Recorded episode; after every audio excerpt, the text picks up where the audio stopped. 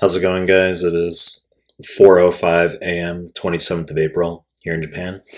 Pass level question for pathology for step one. Okay, this is the first time you're seeing this concept. You might think this is a little weird. It's not. This is going to be a hyper short YouTube clip. This is more factoidy.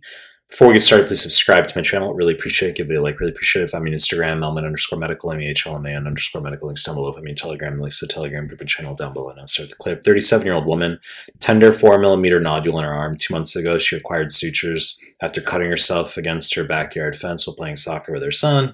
Photomicrograph, a biopsy, the nodule shown. Question just simply wants to know which the is most likely explanation uh, for this finding. And you look at the uh, light microscopy here, you say, no fucking idea what I'm looking at, all right?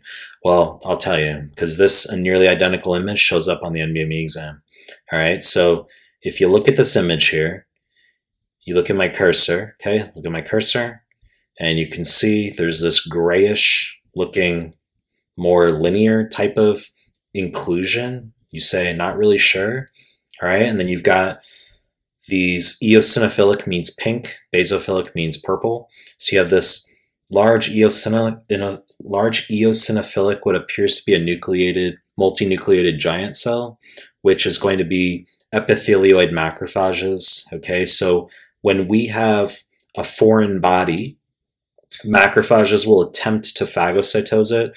Macrophages get activated and they are called histiocytes. Okay, and they can come together, coalesce, and become multinucleated in what is referred to as a granuloma, chronic inflammation. Now, granulomas can be microscopic, such as in non-caseating granulomas in pulmonary parenchyma, such as with sarcoidosis, or in the GI tract with Crohn disease, or they can be macroscopic. Okay, so let's just whip through the answer choices here. Choice A, amyloid, wrong fucking answer. This is going to be on US multiple myeloma, highest yield. So in multiple myeloma, you have plasma cells secreting immunoglobulins, okay, IgG kappa lambda light chains. Immunoglobulins are proteins. So proteins depositing where they shouldn't be depositing, that's amyloidosis. So multiple myeloma, highest yield cause for renal, cardiac, renal and cardiac amyloidoses.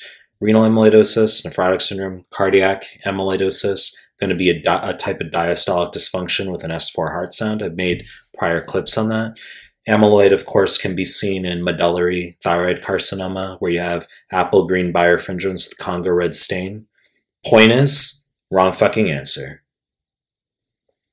Choice B, granulation tissue, wrong fucking answer. This refers to tissue that is highly vascular, rich in type 3 collagen, fibrillar collagen, which is early wound healing. So you cut yourself and it's pink for the first six to eight-ish weeks. It's high in type 3 collagen. It's vascular. It's granulation tissue, okay?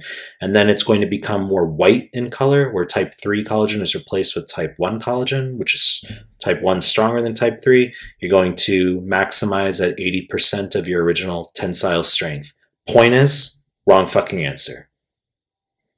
Choice C, granuloma, correct answer. I mean, I already articulated this at the start of the clip, so this is what's called a suture granuloma. Holy shit. Okay, I said it's factoidy, where you just need to know that sometimes suture material can get left over in the skin or even sometimes internally, and you're going to get a foreign body reaction around it, where the immune system, macrophages, will attempt to phagocytose it and will just form a collection around it. And it cannot be dissolved. Oftentimes, you have non resorbable sutures, as an example. So you have this nodule, this suture granuloma. It's asked on the NBME exam. So you just need to know it exists. Okay? It's not dramatic, not complicated. You just need to know there is such thing as a suture granuloma. It's a diagnosis you need to be aware of. Real, real quick, neutrophilic infiltrate, wrong fucking answer. So neutrophils being the cell of acute inflammation, where within the first three-ish days of an immune response, neutrophils. Okay. And then plasma cell infiltrate, wrong fucking answer. So plasma cells can come in with lymphocytes more in chronic inflammation. So first three days, neutrophils, three to seven-ish days, macrophages, and then lymphocytes and plasma cells can infiltrate as well. Okay, so you just know that that's possible. I already mentioned stuff like multiple myeloma. That would be plasma cell infiltration of the bone marrow greater than 10%. All right. Wrong fucking answer. You know the deal. To make more content. If you like my stuff, subscribe my channel. And I appreciate your time. That's it.